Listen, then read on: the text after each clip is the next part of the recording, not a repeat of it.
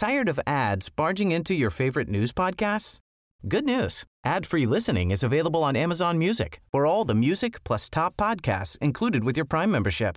Stay up to date on everything newsworthy by downloading the Amazon Music app for free or go to amazon.com slash news ad free. That's amazon.com slash news ad free to catch up on the latest episodes without the ads. Your home is more than the sum of its parts. And creating a truly extraordinary space is about more than picking the perfect products. That's why the experts at Ferguson Bath, Kitchen, and Lighting Gallery are here to help you throughout the entire process to create a home that's as unique as you are. Bring your vision to us. Schedule your showroom consultation and see more from brands like Monogram at build.com/ferguson. Okay, let's roll, dudes! And I'm going 10, 30, 65 in a 45 zone. Yo, what's my gas tank on E? Oh, and hello, officer. Wait, what? I'm losing my license? I'll lose my job. And here come the court costs. Oh, man, that's the thing about pedal to the metal, dude. You speed, You lose. Slow down. Driving is no game. A message from Virginia DMV. Le notizie che la scorsa settimana sono provenute dalla capitale della Giordania, stiamo parlando di Amman, sono, come dire, state alquanto strane. Dovete sapere, Dömer Minaro che raramente, raramente sentiamo parlare della Giordania. La Giordania è infatti uno stato molto, ma molto silenzioso. Un pochino come l'Oman, del quale parleremo in futuro chiaramente, ma con la differenza che lo stato del vecchio e ormai defunto re Hussein è abbastanza immutabile. Poche riforme lo contraddistinguono. Persino i venti della primavera araba nel 2011 sembrano soltanto aver sfiorato con una leggera brezza l'atmosfera politica di questo immutabile regno. Ma prima di continuare, se no altrimenti me ne dimentico, direi di far partire la sigla come da buona abitudine. Sigla!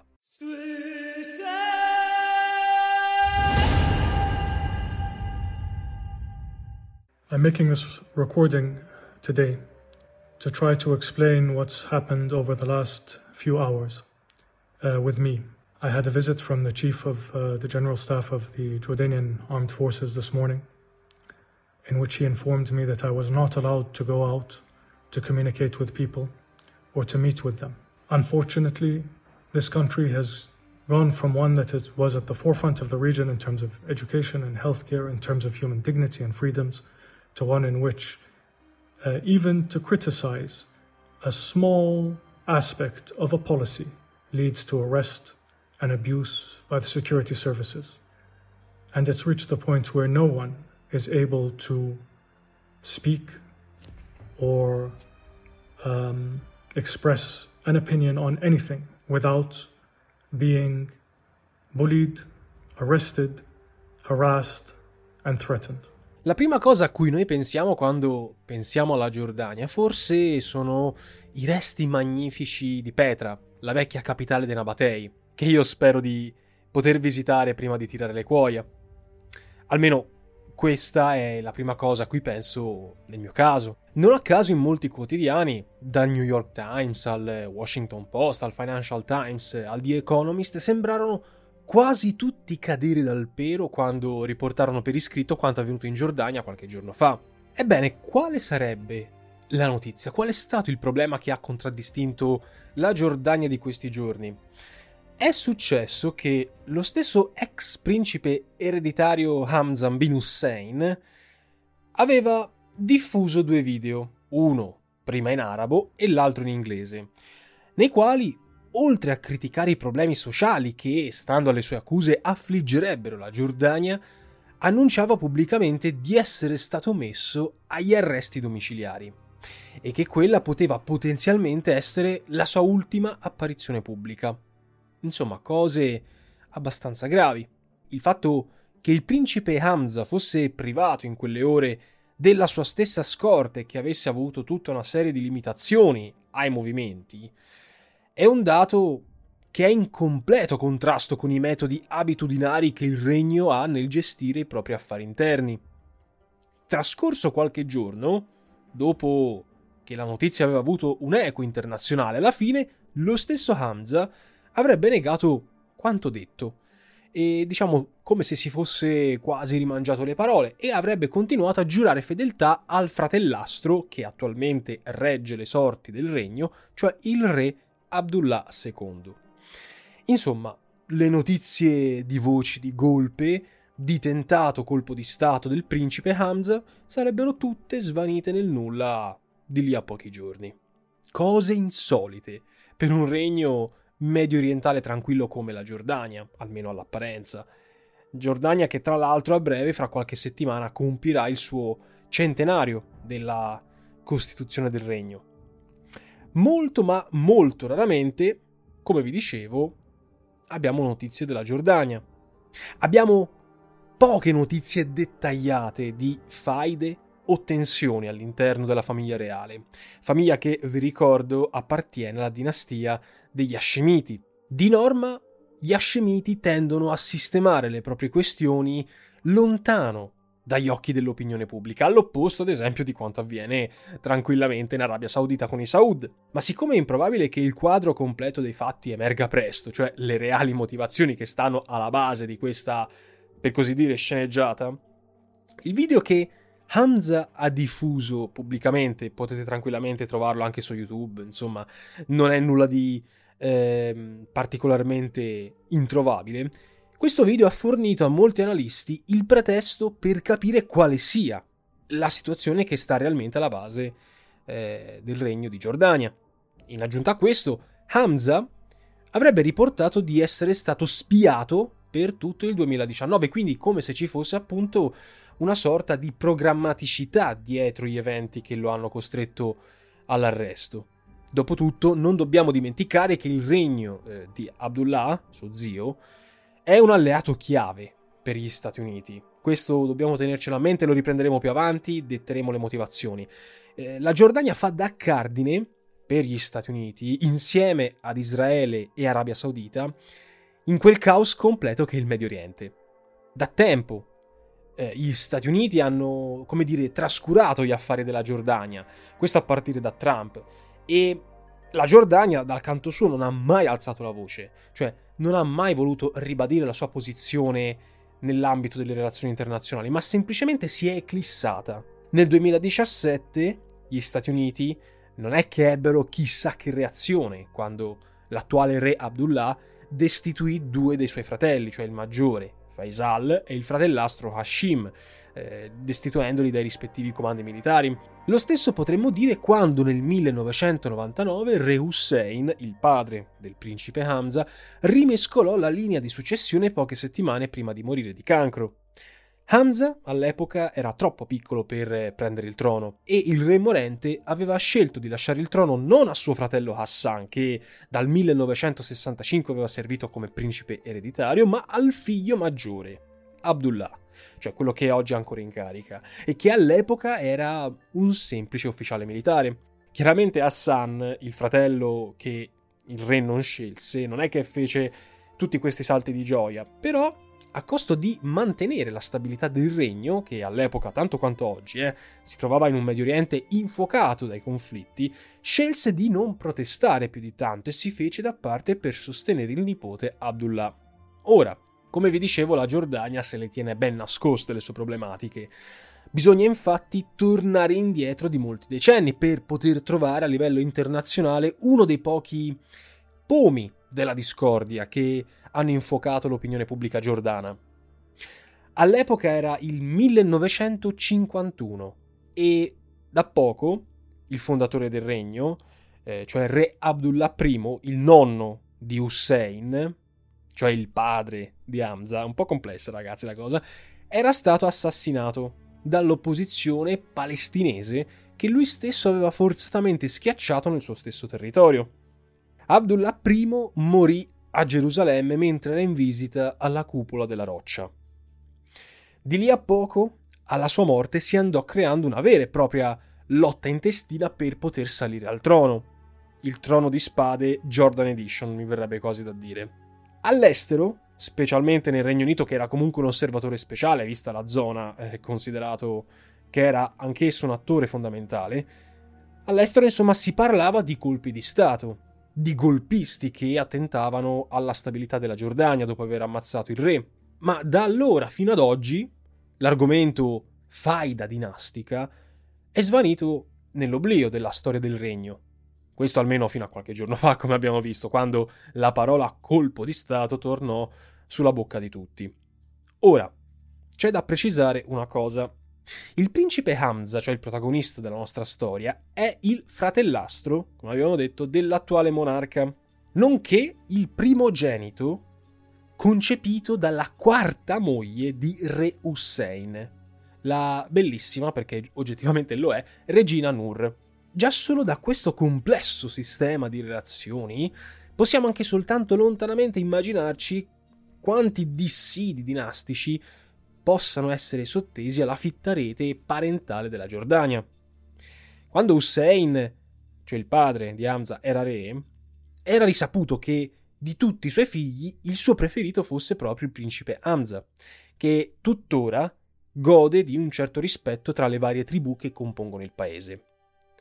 Quello che oggi invece è al potere, Abdullah II, statemi dietro ragazzi, è un po' come vi ho detto intricata la faccenda, non ha mai visto di buon occhio Hamza. E anzi, appena Hussein ha tirato le cuoia, la prima cosa che Abdullah ha fatto è stata quella di nominare come suo erede al trono il figlio, il proprio figlio, che ha lo stesso nome del vecchio re Hussein. Il figlio del re, quello ora in carica, Hussein, e Hamza, quello che ha provato, come dicono i giornali, a fare un colpo di Stato, non sono mai andati d'accordo per questa ragione di base. Poi ci sono tante altre motivazioni, ci sono i soldi, ma comunque il potere è il minimo comune denominatore. Ciononostante, le cose, le relazioni tra i due comunque tennero fino a un certo punto, una parvenza di formalità, di supporto reciproco alle decisioni di Abdullah. Il tutto cominciò a cambiare quando, con il peggiorare della situazione socio-economica del regno, specialmente negli ultimi 20, sì, 15 anni, Hamza colse pian piano l'occasione al volo per guadagnarsi il supporto delle tribù maggiormente scontentate dalle politiche del re. Da un certo punto di vista, Hamza ha giocato in questi anni con una certa scaltrezza, aspettando il momento buono per cavalcare il malcontento della nazione. Nel suo video, come vi dicevo in apertura di podcast, Hamza ha criticato duramente le politiche del regno, sostenendo che per oltre 15 anni Abdullah abbia fondato la sua governance su corruzione e malgoverno. C'è infatti da dire che, sebbene la Giordania sia uno degli stati più aperti e adattati a modelli di stampo liberale occidentale, specialmente nell'area del Golfo, anche se comunque non è che siamo lì, però come raffronto, la popolazione non se la passa un granché in termini economici, di soldi. La Giordania è ancora oggi un paese con eh, un'economia stagnante e con una diffusa povertà. Eh, molti sudditi vivono con appena 2 dollari al giorno, quindi siamo largamente sotto la soglia di povertà. E questo nonostante le tante ricchezze del territorio, come ad esempio i fosfati, oppure nonostante le industrie manifatturiere già ben assestate nell'economia, da quelle farmaceutiche a quelle tessili. Per non parlare chiaramente del turismo, che potenzialmente potrebbe assorbire un'enorme fetta del PIL giordano. Pensiamo a Petra, come già vi dicevo.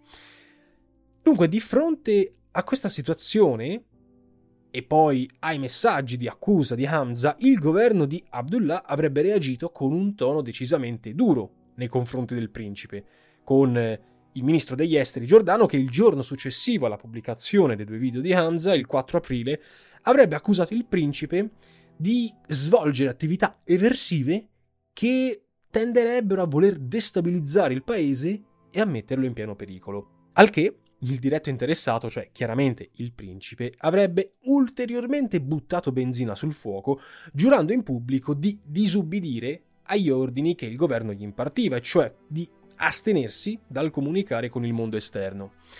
In un primo momento uno potrebbe pensare, ecco, Hamza è fregato, adesso lo accoppano. E invece, per ora almeno, dopo questa escalation, le cose sembrerebbero momentaneamente essersi placate. Dico momentaneamente. Per evitare infatti uno scontro frontale che avrebbe, come dire, potuto offuscare l'immagine della monarchia, un aspetto sul quale il governo ha sempre puntato moltissimo per salvaguardarsi la faccia, il re avrebbe offerto ad Hamza una possibilità alternativa per riconciliarsi, una seconda chance. Abdullah, seguendo la tradizione beduina della Sulah, cioè della riconciliazione, avrebbe affidato al vecchio zio Hassan, cioè quello che non è stato eletto re, la gestione della, chiamiamola così, lite familiare. In questi giorni Hassan cos'è che ha fatto? Hassan, così almeno dicono le notizie, avrebbe invitato a casa tutti i principi anziani del regno per siglare una nuova alleanza e far giurare fedeltà a tutti, compreso Hamza, al re Abdullah e di conseguenza appunto risolvere la faccenda. Nella lettera stilata a seguito di questa, di questa riunione si scriveva alla luce degli sviluppi di questi ultimi giorni, mi affido, anzi ci affidiamo, alla volontà di Sua Maestà il Re. Ecco, queste parole sarebbero simbolicamente la fine del dissidio tra i due fratellastri, almeno per ora. In pochi pensano che il capitolo sia concluso con una lettera formale e una tirata di orecchie. Come finirà realmente questa storia con tutta probabilità non lo sappiamo, però io già forse ho una mezza idea. Secondo alcune testate giornalistiche come il Guardian o il The Economist, è molto probabile che Hamza, piuttosto che eh, contendere faccia a faccia il trono con il fratellastro, a rischio anche di finire imprigionato e di fare la parte del martire dell'opposizione, scelga di abbandonare il paese ad ammonirlo di questa reale possibilità, cioè di finire in gattabuia, sono stati i recenti arresti di una ventina di suoi collaboratori, individui che il governo ha etichettato più o meno ingiustamente come minaccia per il governo. Tra questi arrestati risultano, come dire, due uomini cardine della politica giordana, Bassem Awadallah e Hassan bin Zaid. Ora, lo so benissimo che detto così a voce questi nomi non ci dicono nulla, ed è anche vero, è lecito, ma cerchiamo un attimo di capire brevissimamente chi diavolo siano questi due tipi. Bassem Awadallah, Bassem, è un volto abbastanza noto della vita pubblica giordana, anche politica. Bassem è stato ex ministro e capo della corte reale, quindi non è un, uno sconosciuto, ed è stato più volte associato da parte del, del governo monarchico a una figura corrotta di difficile controllo, una figura controversa. Che ciò sia vero o no, ah, non sta assolutamente a me dirlo. Ma lo stesso noi potremmo comunque anche dire per Hassan bin Zaid, del quale i media giordani parlavano di alcune connessioni con ambienti ribelli della politica giordana. Entrambi, cioè Hassan e soprattutto Awad Allah, hanno avuto in comune il fatto di servire come diplomatici e inviati speciali per conto del re Abdullah direttamente in Arabia Saudita.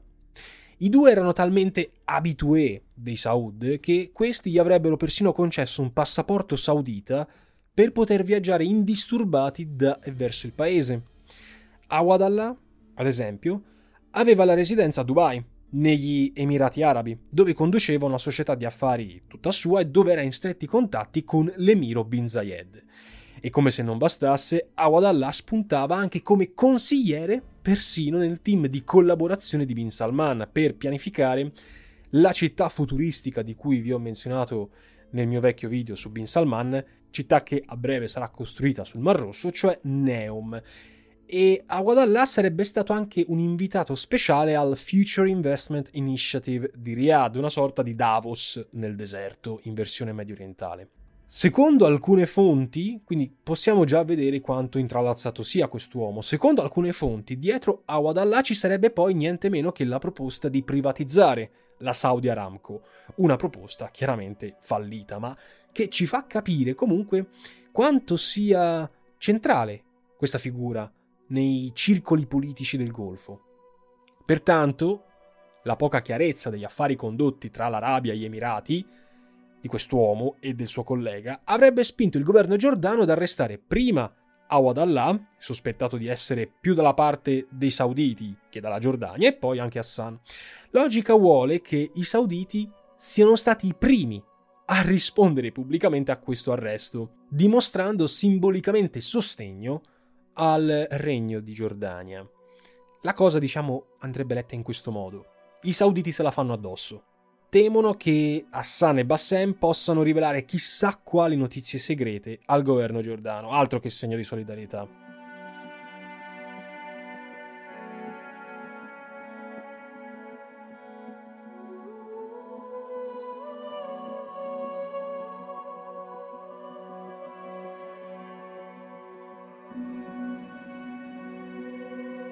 Or dunque, come possiamo ben capire, tutta questa sequenza di eventi destabilizzanti sono coincisi in un momento storico particolarmente teso nel regno.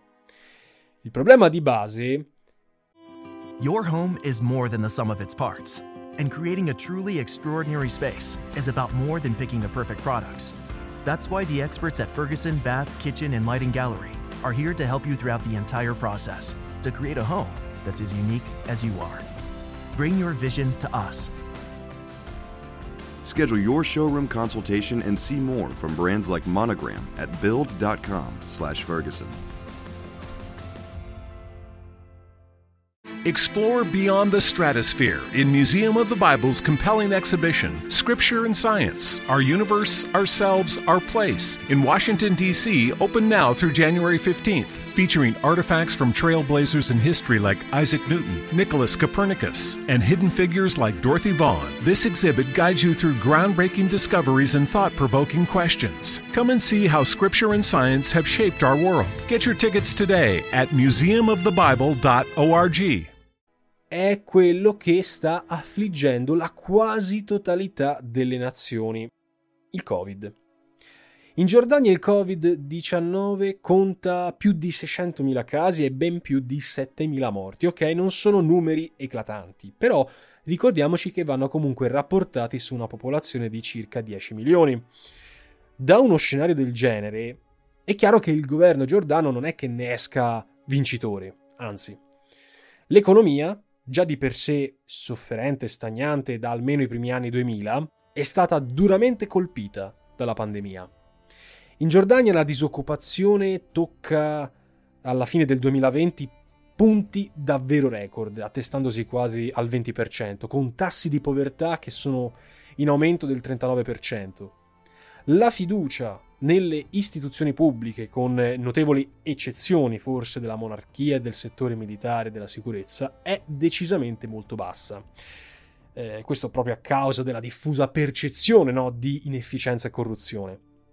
Queste opinioni sono state amplificate da una serie di tragici incidenti, attribuibili chiaramente alla negligenza delle autorità pubbliche negli ultimi anni, specialmente dopo che il mese scorso molti pazienti Covid sono deceduti in uno dei nuovi ospedali governativi proprio a causa di gravissime carenze nella fornitura di ossigeno e anche di vaccini. Il popolo giordano ha chiesto maggiori prevenzioni per aumentare la lotta alla pandemia alle quali però il re Abdullah sembrerebbe aver risposto con un nulla di fatto, una faccia da poker. In una situazione del genere, l'insoddisfazione pubblica ha trovato terreno fertile per covare molto tranquillamente. Per tutto questo tempo, Hamza, il principe, è stato percepito come il fautore di questa insoddisfazione, chiaramente dagli occhi eh, del, del regnante, nonché simpatizzante di tutto quel malcontento che veniva fomentato agli occhi del re. Anche se è troppo presto per giungere a conclusioni definitive, il tentativo di riportare all'estero le notizie di corruzione da parte di Hamza ci lasciano comunque molto su cui riflettere. Anzitutto sul fatto che nessuna figura di spicco nel mondo politico e mainstream locale della Giordania abbia preso le difese del principe, ovviamente esclusione della madre, la regina. Tutti i figli sono belli a mamma loro. Nessuno ha preso le difese di Hamza non tanto perché le sue parole non siano forse veritiere, quanto perché ogni qualvolta in Giordania c'è un evento divisivo che rischia di destabilizzare la politica locale, la società si raduna quasi sempre intorno alla corona, indipendentemente dalle motivazioni. Lo è stato nel caso degli attacchi di Daesh nel 2015, perché comunque lo Stato islamico ha lambito i confini della Giordania e prima ancora di Al-Qaeda nel 2005. Così lo è oggi con Hamza, che è stato tratteggiato dai giornali e quotidiani locali come mina vagante per la già precaria situazione politica nazionale.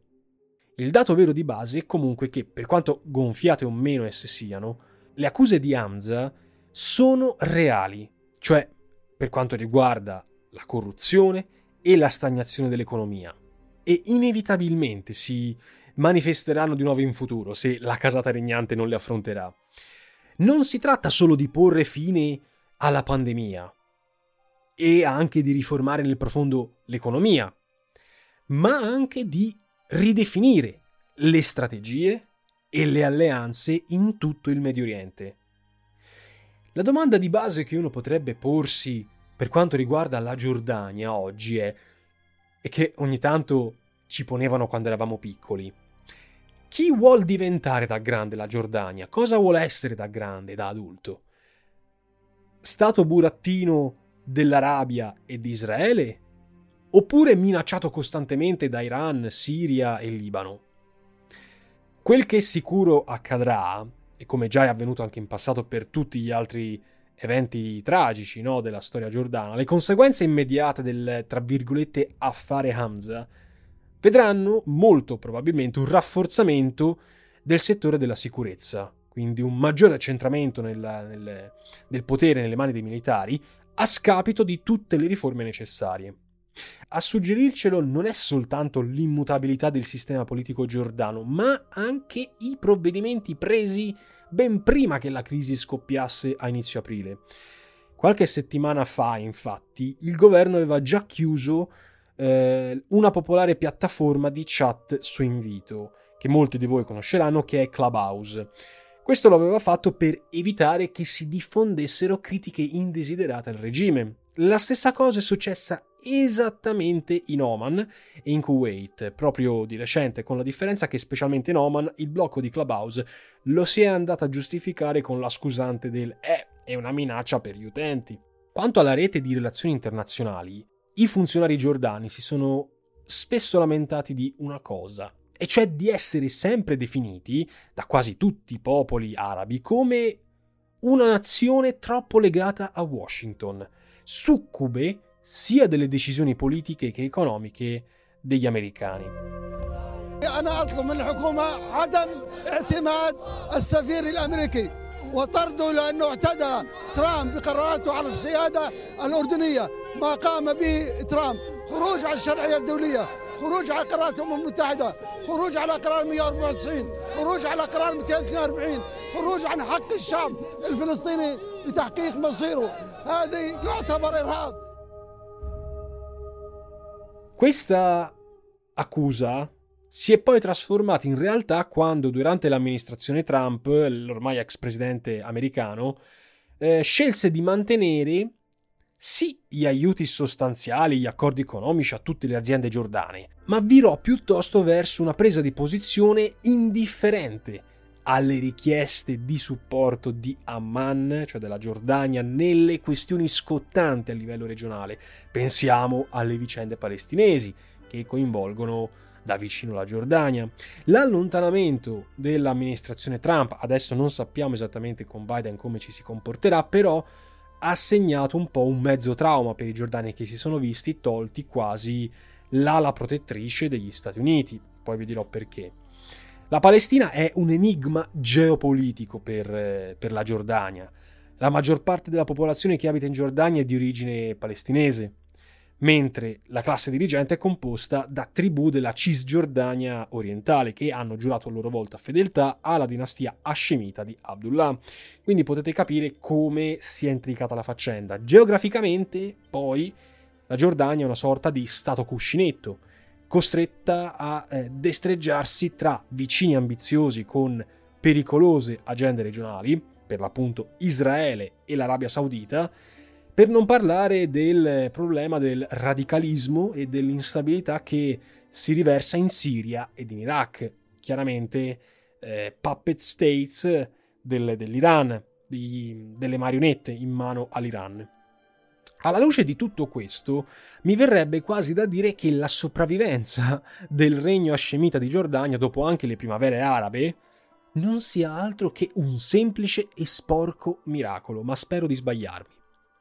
È davvero sempre stato così? Solo miracoli? Beh, la sicurezza del regno, la sua integrità, se la vediamo sotto un certo punto di vista, è stata sempre garantita da due entità, Israele e Washington, quest'ultima un po' meno nell'ultimo periodo. Al contempo, i Giordani hanno avuto il supporto economico da tutte le altre petromonarchie del Golfo. Ecco svelato l'arcano. Senza questa rete di contatti, la dinastia Hashemita sarebbe adesso in bancarotta. La fortuna della Giordania, al contempo la sfortuna, è quella di trovarsi al centro delle problematiche con eh, la striscia di Gaza e tutta la fascia costiera del Levante a sinistra e con le petromonarchie a destra. Le relazioni con Israele, per la Giordania, hanno fatto sì che si sviluppasse un'eccellente cooperazione tra il Mossad, cioè i servizi segreti israeliani, e i loro colleghi giordani, tale da arrivare a sventare diversi attacchi eversivi, sia in un territorio che nell'altro. Ora, i motivi che spingono Israele a stringere rapporti con uno Stato arabo come la Giordania sono abbastanza chiari, la propria sicurezza interna. Cosa vuol dire questo? Cioè, avere una Giordania stabile per Israele significa pararsi le spalle, per non dire qualcos'altro, al di là della Palestina. Da un certo punto di vista, o da un altro punto di vista, anche alcuni tra i partiti israeliani più contrari a un avvicinamento con la Giordania hanno sempre fatto buon viso a cattivo gioco, nel senso che anche loro si rendono conto che avere una Giordania amichevole è più proficuo che averla ostile, se non altro per poterla trasformare in una sorta di Palestina 2.0, nella quale trasferirvi tutti i palestinesi e velocizzare così il processo di annessione della Cisgiordania. Quanto alla relazione con eh, i sauditi, sì, è tutto bello e simpatico, fin tanto che questi ci offrono petrolio e rifornimenti. Ma il problema di base è che tra Amman e Riyadh non è che vi sia una grande simpatia sottostante. Giordania e Arabia sono infatti gravate da pesanti animosità storiche. In particolare da una, quella che per i Giordani è il peccato originale commesso dalla dinastia Saud, per farla breve. Mettiamola sotto questo punto di vista anche molto velocemente per non tediarvi. Prima che esistesse la Giordania, mm, nella metà insomma del secolo scorso, c'era un certo Hussein bin Ali al-Hashimi. Questo Hussein era sceriffo della Mecca, detta così sembra un poliziotto cattivo, no? In realtà era colui che gestiva e amministrava la circoscrizione della Mecca.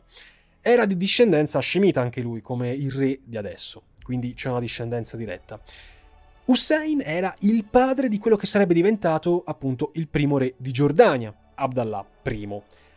Hussein, che visse gran parte sotto l'egida ottomana, non appena l'impero turco crollò, si autoproclamò sovrano dei paesi arabi, al che i Saud in Arabia Saudita, che anche grazie agli inglesi avevano accumulato un grande potere eh, piuttosto considerevole nella penisola, lo cacciarono a calci dalle Giaz, cioè il territorio occidentale della penisola arabica, dove tra l'altro ci sono le città sante di Mecca e Medina. Ecco, questa cacciata dal territorio più arabo di tutti sarebbe diventata il tradimento per eccellenza eh, commesso dai Saud agli occhi dei Giordani. Gli Hashemiti si considerano essi stessi i discendenti diretti del profeta Maometto e la loro espulsione dalle Giaz, cioè la terra sacra dell'Islam, è stata vista come un'usurpazione in salsa magna. Per i Saud invece gli Hashemiti, detto papale papale, sarebbero degli stolti, che meriterebbero soltanto disprezzo latente, anzi forse un po' più di latente. Questo in sostanza è il motivo per cui Arabia Saudita e Giordania non potranno mai andare d'accordo con onestà nonostante le facce da poker. Di fronte a questi due vicini, quindi Israele e Arabia, non possiamo escludere completamente che nel caso del principe Hamza non fossero presenti interferenze anche di una delle due parti o persino di entrambe. Se ci pensiamo bene, il discorso potrebbe anche tornare. Israeliani e sauditi sarebbero più che ben disposti di sbarazzarsi di un re poco incline ad allinearsi, ad esempio, agli accordi di Abramo, firmati nel 2020 tra Emirati, Bahrain, Israele e più tardi Sudan e Marocco. Un re, oltretutto, che è ben più che determinato a sostenere la causa palestinese di Abu Mazen. Gli accordi di Abramo sono stati, come dire, una bomba a orologeria per la Giordania di Abdullah. Il trittico Bin Salman, Trump e Netanyahu, tutti insieme che hanno siglato questi accordi, è stato un fattore estremamente destabilizzante. Sì, questa è la parola di oggi, destabilizzante per il mantenimento del controllo politico da parte di Re Abdullah, che si è visto particolarmente indebolito. Per questo ogni minimazione considerata sospetta viene subito bloccata sul nascere in, in Giordania. Questo l'abbiamo visto ora nel caso Hamza, ma chissà quanti ce ne sono stati in passato, specialmente negli ultimi mesi. Tutto questo ci fa capire una cosa molto ma molto importante. Abdullah, il re, non si fida più di nessuno. Non può fidarsi di nessuno, neanche nella sua cerchia reale. Forse hanno ragione coloro che dicono che non c'è stato nessun colpo di Stato, che sia tutta un'invenzione. Fatto sta che una cosa vera c'è, e cioè che con l'aumentare della disoccupazione e i problemi irrisolti tra le tribù, la popolarità di Hamza cresce e con essa diminuisce al contempo il consenso di Abdullah. Con questa storia del colpo di Stato sventato, ora Abdullah, se non altro, ha alzato la voce in una regione dove prima nessuno sembrava ricordarsi della sua esistenza.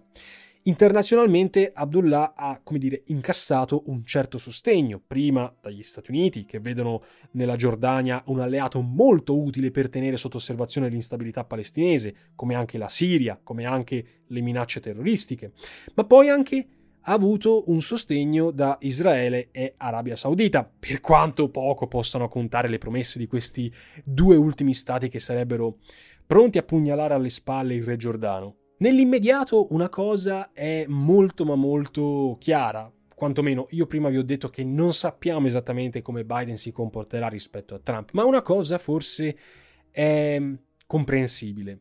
Gli Stati Uniti dovranno per forza di cose continuare a esprimere il loro fermo sostegno ad Abdullah e allo stesso tempo esortare i loro alleati, cioè Israele, l'Arabia e i paesi del Golfo, a dare una sorta di espressione tangibile a tale sostegno. Fintanto che Biden garantirà questo sostegno, Abdullah potrà restare dov'è.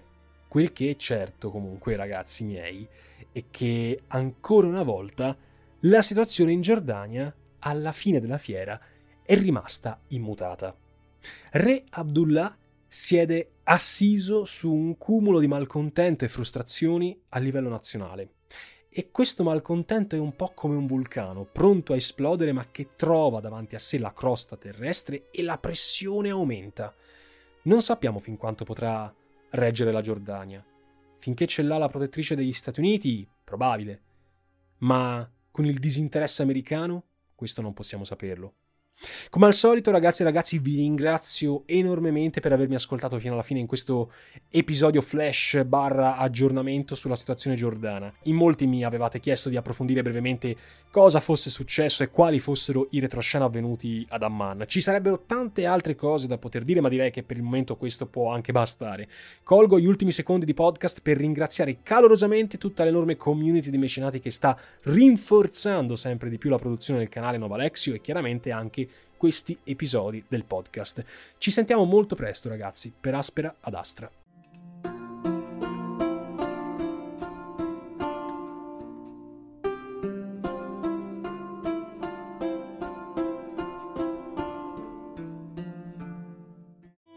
Your home is more than the sum of its parts, and creating a truly extraordinary space is about more than picking the perfect products. That's why the experts at Ferguson Bath, Kitchen, and Lighting Gallery are here to help you throughout the entire process to create a home that's as unique as you are. Bring your vision to us. Schedule your showroom consultation and see more from brands like Monogram at build.com/ferguson.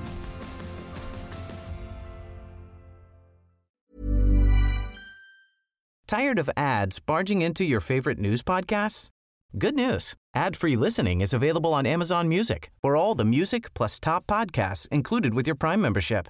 Stay up to date on everything newsworthy by downloading the Amazon Music app for free or go to amazon.com slash news ad free. That's amazon.com slash news ad free to catch up on the latest episodes without the ads.